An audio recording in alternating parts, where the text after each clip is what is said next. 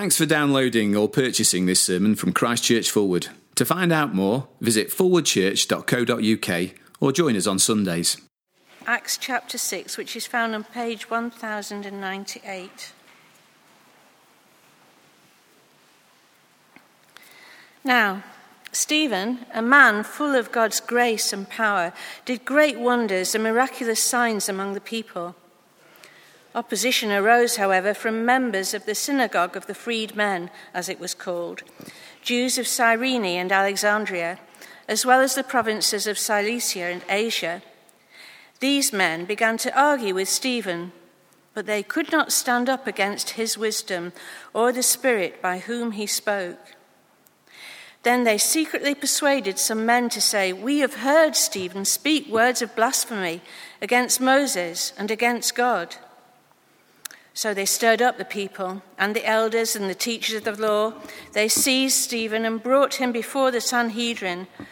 They produced false witnesses who testified, "This fellow never stopped speaking against this holy place and against the law. For we have heard him say that this Jesus of Nazareth will destroy this place and change the customs of Moses handed down to us." All who were sitting in the Sanhedrin looked intently at Stephen, and they saw that his face was like the face of an angel. Then the high priest asked him, "Are these charges true?" And Stephen replied with an overview of the history of Israel in the Old Testament. And then he concluded his speech with these words in Acts chapter seven, verse fifty-one, which is on page eleven hundred. "You stiff-necked people with uncircumcised hearts and ears, you are just like your fathers. You always resist the Holy Spirit. Was there ever a prophet your fathers did not persecute? They even killed those who predicted the coming of the righteous one. And now you have betrayed and murdered him. You who have received the law that was put into effect through angels, but have not obeyed it." When they heard this, they were furious and gnashed their teeth at him. But Stephen, full of the Holy Spirit, looked up to heaven and saw the glory of God, and Jesus standing at the right hand of God. "Look," he said, "I see heaven open and the Son of Man standing at the right hand of God." At this, they covered their ears, and yelling at the top of their voices, they all rushed at him, dragged him out of the city, and began to stone him. Meanwhile, the witnesses laid their clothes at the feet of a young man named Saul. While they were stoning him, Stephen prayed, "Lord Jesus, receive my spirit." Then he fell on his knees and cried out, "Lord, do not hold this sin against them." When he had said this, he fell asleep. And Saul was there, giving approval to his death. On that day, a great persecution broke out against the church at Jerusalem, and all except the apostles were scattered throughout Judea and Samaria. Godly men buried Stephen and mourned deeply for him. But Saul began to destroy the church. Going from house to house, he dragged off men and women and put them in prison. Do please turn in your Bibles to uh, the uh, beginning of that reading that uh, we had read earlier by Sue. Acts chapter six, page one thousand ninety-eight is where we'll be beginning this morning. As uh, many of you know, if not all of you, Uh, this year marks the five hundredth anniversary of the beginning of the Reformation. It all began, they say, when Martin Luther nailed his ninety-five theses to the door of All Saints Church in Wittenberg. And that, well, after a while, sparked a movement that changed the church in Europe. And, of course, not just the church, it, it changed and shaped Europe itself, and not least of all, this great nation that we live in uh, today. But again, as many of you will know, the Reformation was far from smooth. Many were killed because they stood for the central truths of the gospel, that we are saved by grace alone, through faith alone, in Christ alone, with the Bible alone as our final authority. People died for these truths because they believed that the eternal salvation of men and women and boys and girls was at stake, hanging on these things. as we remember the Reformation this year, then we would do well to remember the martyrs of the Reformation, people like Hugh Latimer, Nicholas Ridley, Thomas Cranmer, all of whom were put to death in Oxford in uh, fifteen fifty-five and fifty-six, burned at the stake, just because they refused to budge from the things that we believe now.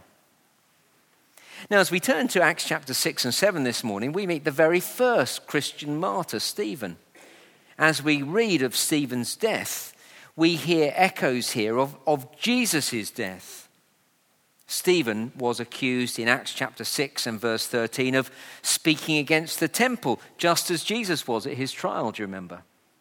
The same verse tells us that Stephen was accused by false witnesses, just as Jesus was at his trial. And as Stephen was being stoned, minutes away from death, maybe seconds away from death, in Acts chapter seven and verse sixty, we hear his prayer for those who were throwing rocks at him, the very people who were hurling stones at him to kill him. Remarkably, he prayed these words, "Lord, do not hold this sin against them."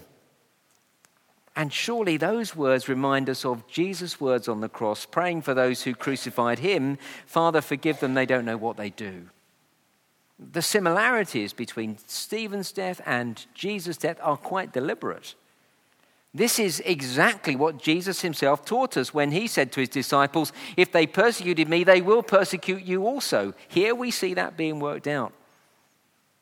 So the stoning of Stephen, the first martyr, should have been no surprise to the church. I'm terrible, but no surprise.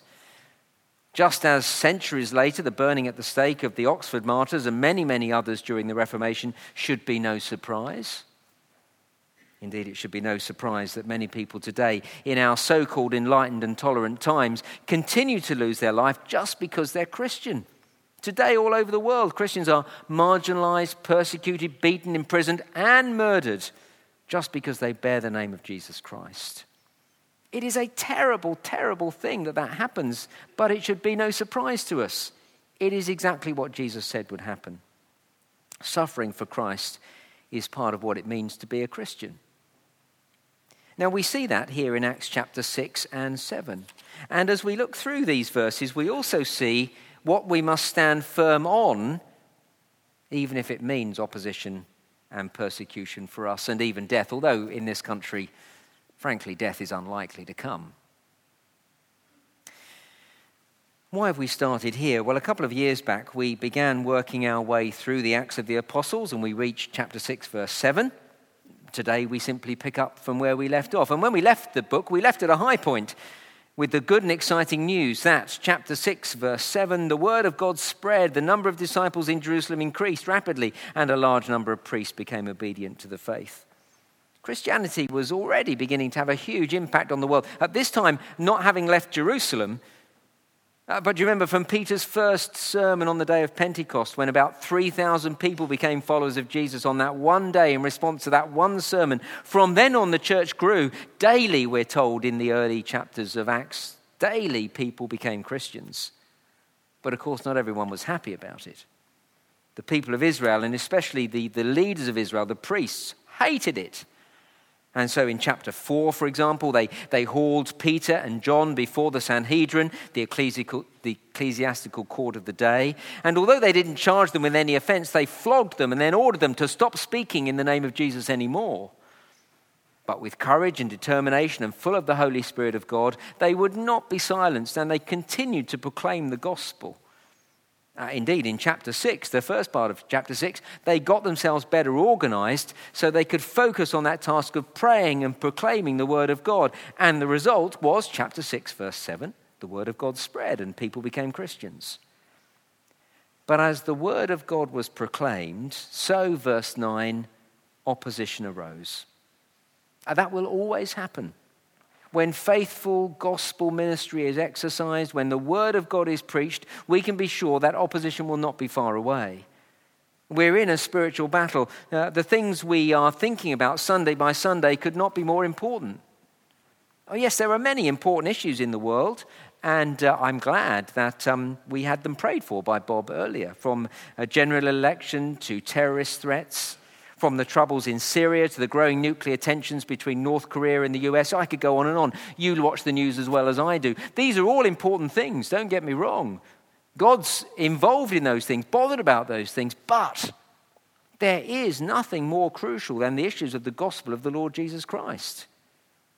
This morning, and not just this morning, I trust all week round, not that we forget it when we leave here, we are about the core business of God.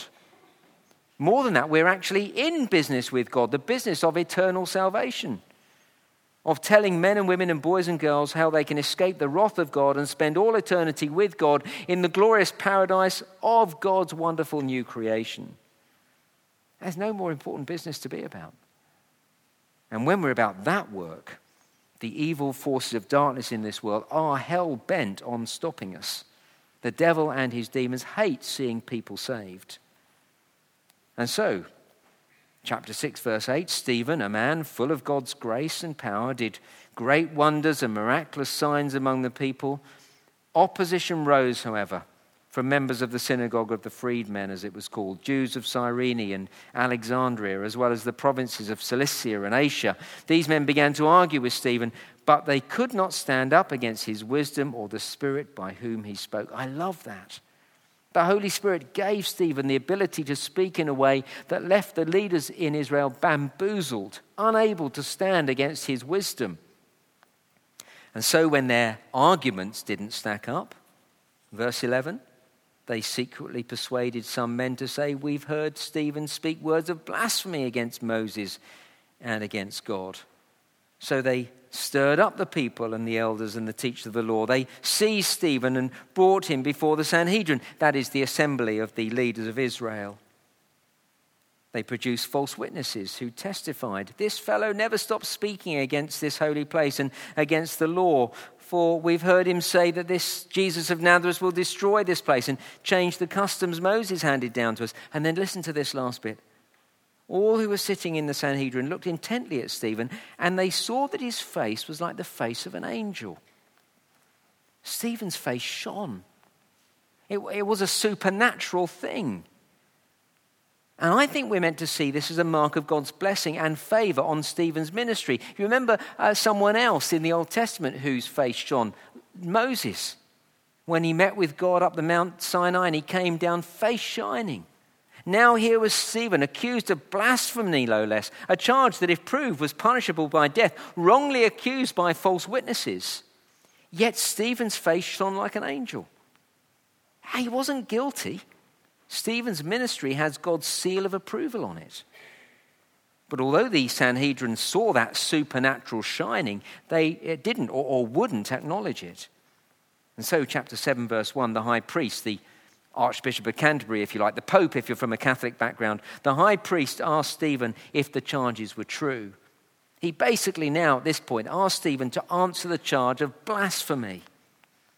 The specific nature of the blasphemy charges we've already seen. They're spelled out for us in verses eleven and verse thirteen. Look back to chapter six, verse eleven. Stephen was charged with speaking against Moses and against God, and specifically speaking against the temple. Verse thirteen, the holy place, as it's described there in verse thirteen. The temple, you see, was the very heart of Judaism. In Jewish thinking at the time, the temple was the place where God lived. It was God's house. You'd go to the temple to meet God. And so, do you see, it was blasphemy to speak against the temple in any way. But that was the accusation laid at Stephen's door. Verse thirteen, he never stopped speaking against this holy place and against the law of Moses. Again, we see the parallel with Jesus. At his trial, Jesus was wrongly accused of saying he would destroy the temple. Well, what Jesus actually taught was that his body was the temple, that his body would be destroyed on the cross, and after that uh, be raised three days later. Uh, Jesus was teaching, if you want to meet with God, you don't come to a building, you come to me, to Jesus. Now, Stephen was teaching exactly the same thing. And so, chapter seven, verse one, the high priest asked him, "Are these charges true?" And from chapter seven, verse two, right through to chapter seven, verse fifty-three, we see how Stephen responds to that charge. At first glance, it's a glorious Bible overview, and in many ways it is that, but it is so much more than that. It's very specific. He's specifically answering the charges of blasphemy against him.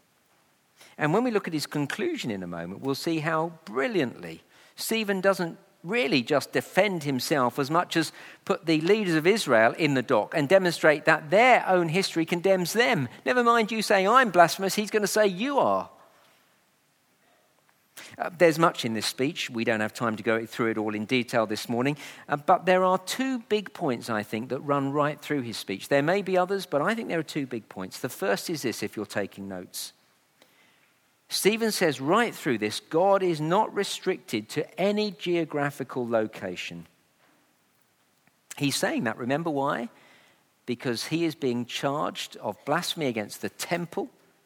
This is where God lives. And he's saying God is not restricted, never has been. Right through uh, history of the Bible, God has never been restricted to any geographical location. Look, the first thing Stephen does is point back to Abraham, the father of the entire Jewish nation. And he says, verse two, brothers and fathers, listen to me.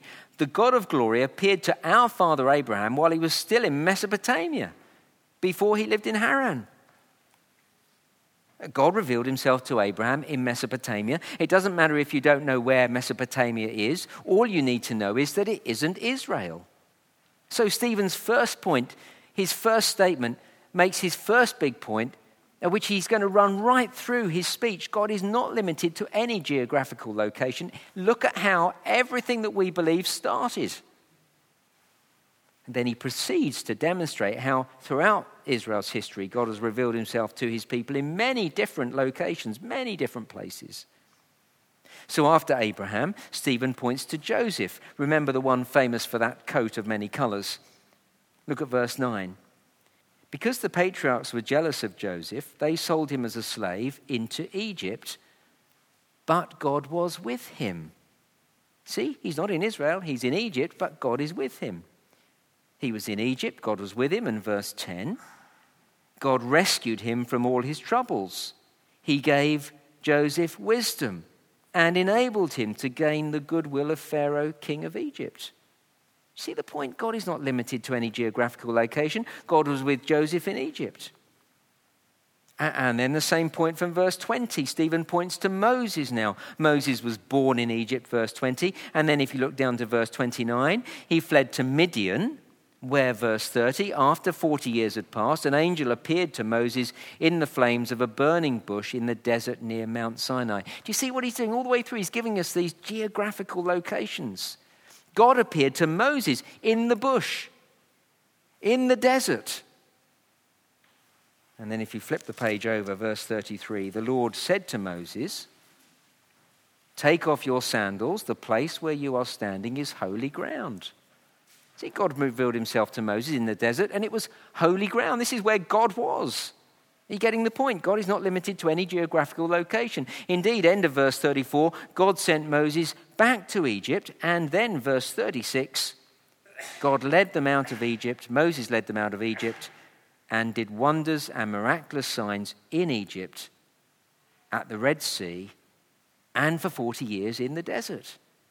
In Egypt, and in the desert, God enabled Moses to do miraculous signs. God was with Moses in Egypt and in the desert. And verse thirty-eight, there in the desert, Moses met God up the mountain and received living words from God, the Ten Commandments given not in Israel, given up the mountain. You see the point again and again, right through history, God has never been restricted to any geographical location. And then we come to the point where the tabernacle and the, the, the temple come into play. Look down to verse forty-four. He says, even the tabernacle, the precursor, if you will, to the temple. Remember, that's the big issue that he's being accused of. Even the tabernacle was given to God's people in the desert before the people of God were given the promised land through Joshua. And even when the temple was constructed, built by Solomon, but verse forty-seven, after King David had wanted to provide a dwelling place for God, even when the temple was built, God spoke very clearly through the prophet Isaiah, verse forty-eight, and this is the conclusion of what he's saying. So this, we know, is the big point. Verse forty-eight, the Most High does not live in houses made by men, as the prophet says, Isaiah. Heaven is my throne and earth is my footstool. What kind of house will you build for me, says the Lord? Where will my resting place be? Has not my hand made all these things? I made the whole world. You can't make something for me. That's the climax of Stephen's speech. Do you see how throughout it he demonstrates that God himself, through his unfolding revelation of himself, through his word, clearly taught that he does not dwell in houses built by people. Now Israel knew all this. It was in their scriptures. That's why he's gone, gone through all this, saying, you know this. And because they knew it but didn't live it, verse fifty-one, Stephen calls them stiff-necked and uncircumcised. Remarkable words, but please, this is not schoolboy name-calling. These are not random derogatory words plucked out of the air to try and cause maximum insult. Oh, they were insulting, but that wasn't the point. No, this is the conclusion of Stephen's biblical survey of the temple. And his conclusion is that the religious leaders who hold the highest office in the land are like Gentiles, unbelievers. You see, they are stiff-necked and uncircumcised.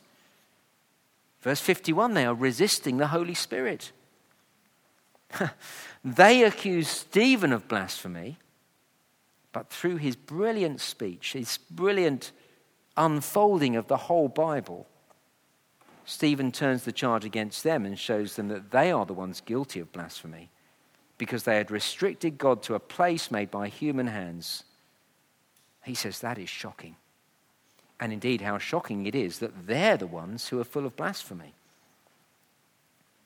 Now, before we tut tut too loudly and um, you know shake our heads, desperately there are many examples of this kind of pagan idolatry going on in the church today.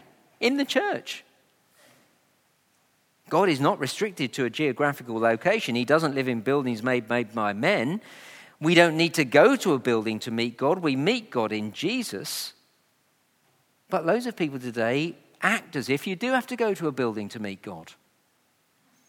And what I'm going to unpack for us now is to show you how that happens. And these were the issues that five hundred years ago the reformers fought against. Oh, other issues as well, but not least of all these very issues that I'm going to unpack for us now.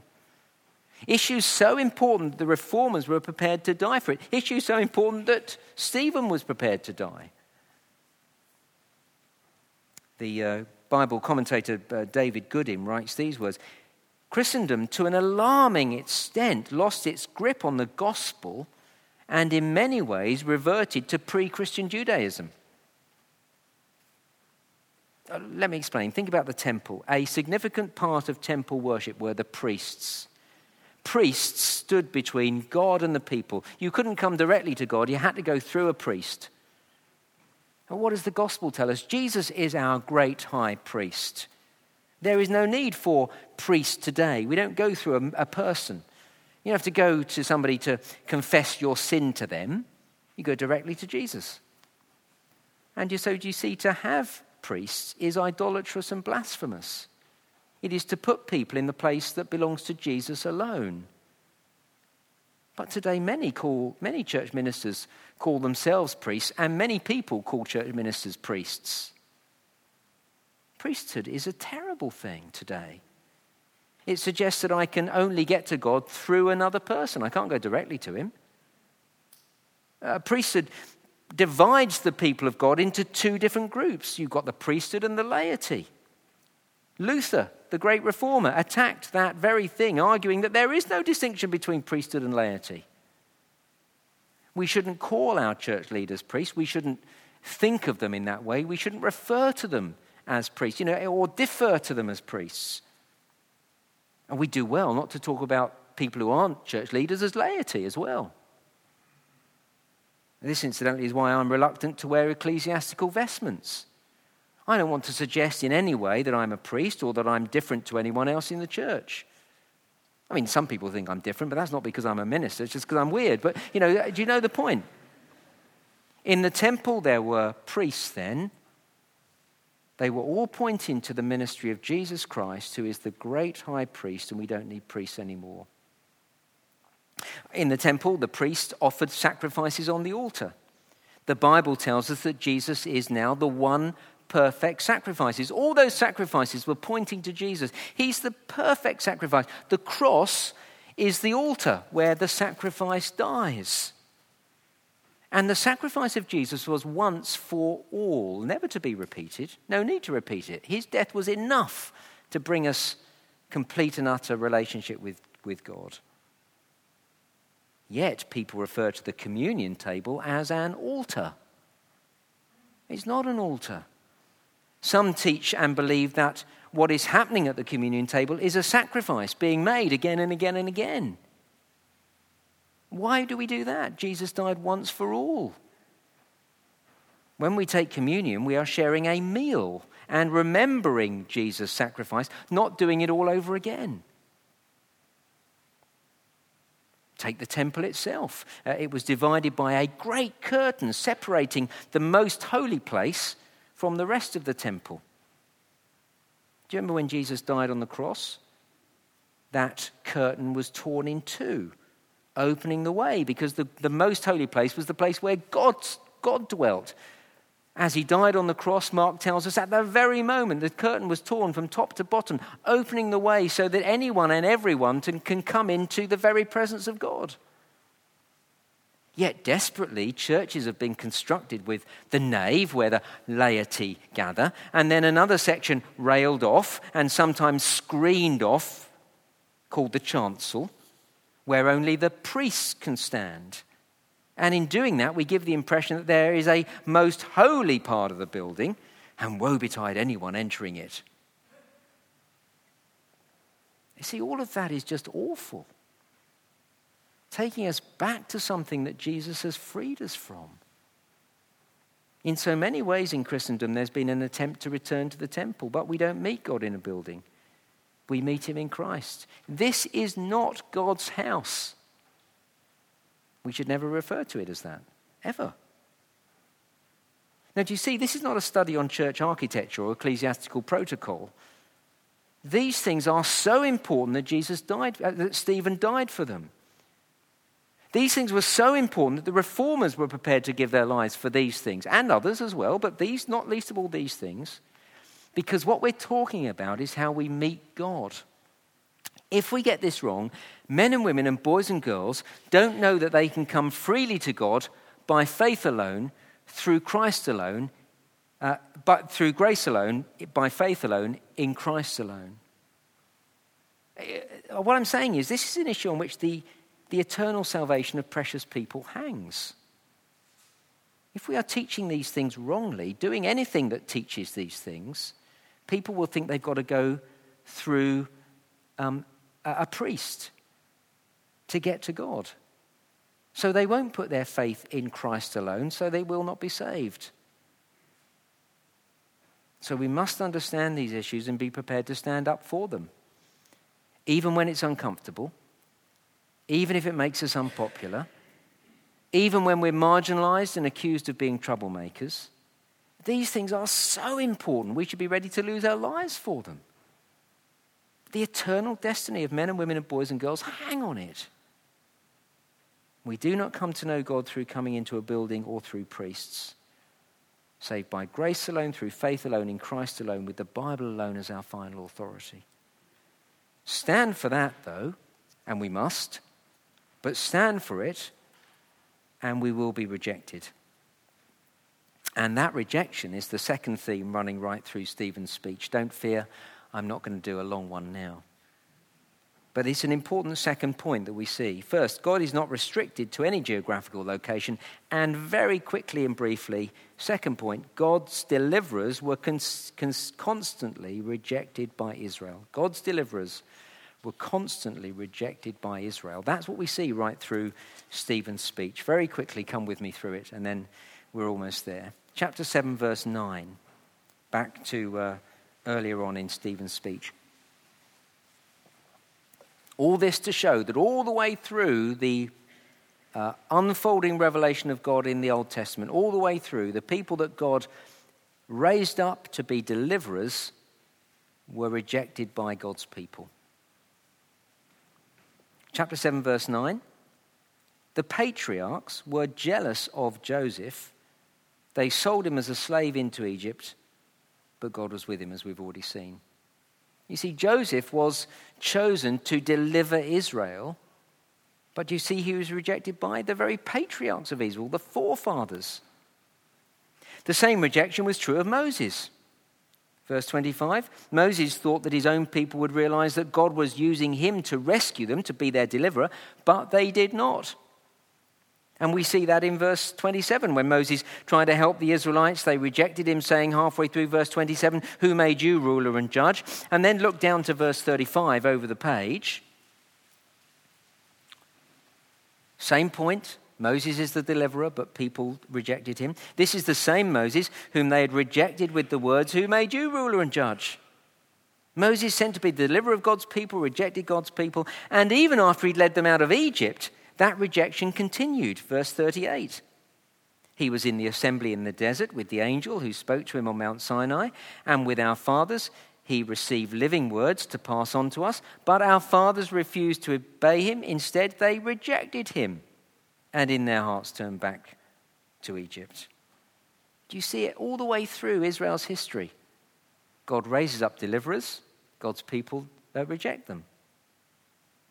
And in case you think that I'm plucking that out and it's not really Stephen's main point, see how he summarizes his speech, because this is how he summarizes it. Verse fifty-one, "You stiff-necked people with uncircumcised hearts and ears, you're just like your fathers. You always resist the Holy Spirit. There, was there ever a prophet your fathers did not persecute?" You see, they, they, they, they rejected everybody who came in God's name. "They even killed those who predicted the coming of the righteous one. And now you've betrayed and murdered him," the Lord Jesus. Right through the history, Israel rejected the very people God sent to deliver them, right down until Jesus Christ himself. That's Stephen's conclusion. And so again, turning the tables and accusing Israel's leaders of blasphemy. You call, you're saying, "I'm rejecting uh, Moses." You're the one who's rejected him. And you continue to re- reject God's deliverers today. And so verse fifty-four, when they heard this, they were furious. I bet they were. And they gnashed their teeth at Stephen. But, verse fifty-five, Stephen, full of the Holy Spirit, looked up to heaven and saw the glory of God and Jesus standing at the right hand of God. "Look," he said, "I see heaven open and the Son of Man standing at the right hand of God." What Stephen saw there reinforced Stephen's main point. God's not tied to any earthly geographical location. Jesus is in heaven, seated next to, the, to God who reigns with earth as his footstool. Stephen saw that. But his claim to see that, to see God's throne in heaven, was just too much for the religious leaders to hear. And that led to his second point being further fulfilled. They rejected him. Verse fifty-seven. At this they covered their ears and yelling at the top of their voices, they all rushed at him, dragging him out of the city and began to stone him. And then look at verse fifty-nine. While they were stoning, Stephen prayed, "Lord Jesus, receive my spirit." Then he fell on his knees and cried out, "Lord, do not hold this sin against them." And when he said this, he fell asleep. See the irony in the ending of all of this. The people who accused Stephen of breaking the law of Moses broke the law themselves by killing Stephen. This wasn't a legal stoning.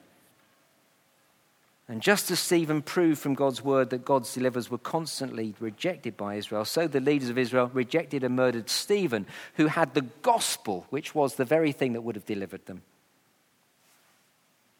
So Stephen was the first Christian martyr. Now, to be a martyr, you have to believe that what you're about to die for is worth more than life itself. Stephen believed the issue of how we come to know God is important enough to die for, and we should too. And so, like Stephen, we should engage with the hostile religious world. As I've been preparing this, I've been challenged this week to be bolder in speaking about these issues to those who appear to believe the same as us, yet who are acting in ways that are fundamentally opposed to the gospel. I'm going to be ready to stand up for that. We should be prepared to give our lives so that men and women and boys and girls know that God can be known not in a building but in Jesus Christ. In Christ alone, by grace alone, through faith alone, with the Bible alone as our final authority. Many of the reformers were prepared to die for that. It's five hundred years since that happened, that began. On this five hundredth anniversary of the beginning of the Reformation, we too, I think, are called to follow in Stephen's footsteps and the footsteps of the Oxford martyrs and in the footsteps of the thousands who died for these things since and who continue to die today. My guess is we won't actually have to die, not in this country. But we must be ready to daily give our lives so that everyone can know God through Christ. It won't make us popular, but it is worth living for and even dying for. Let's pray together.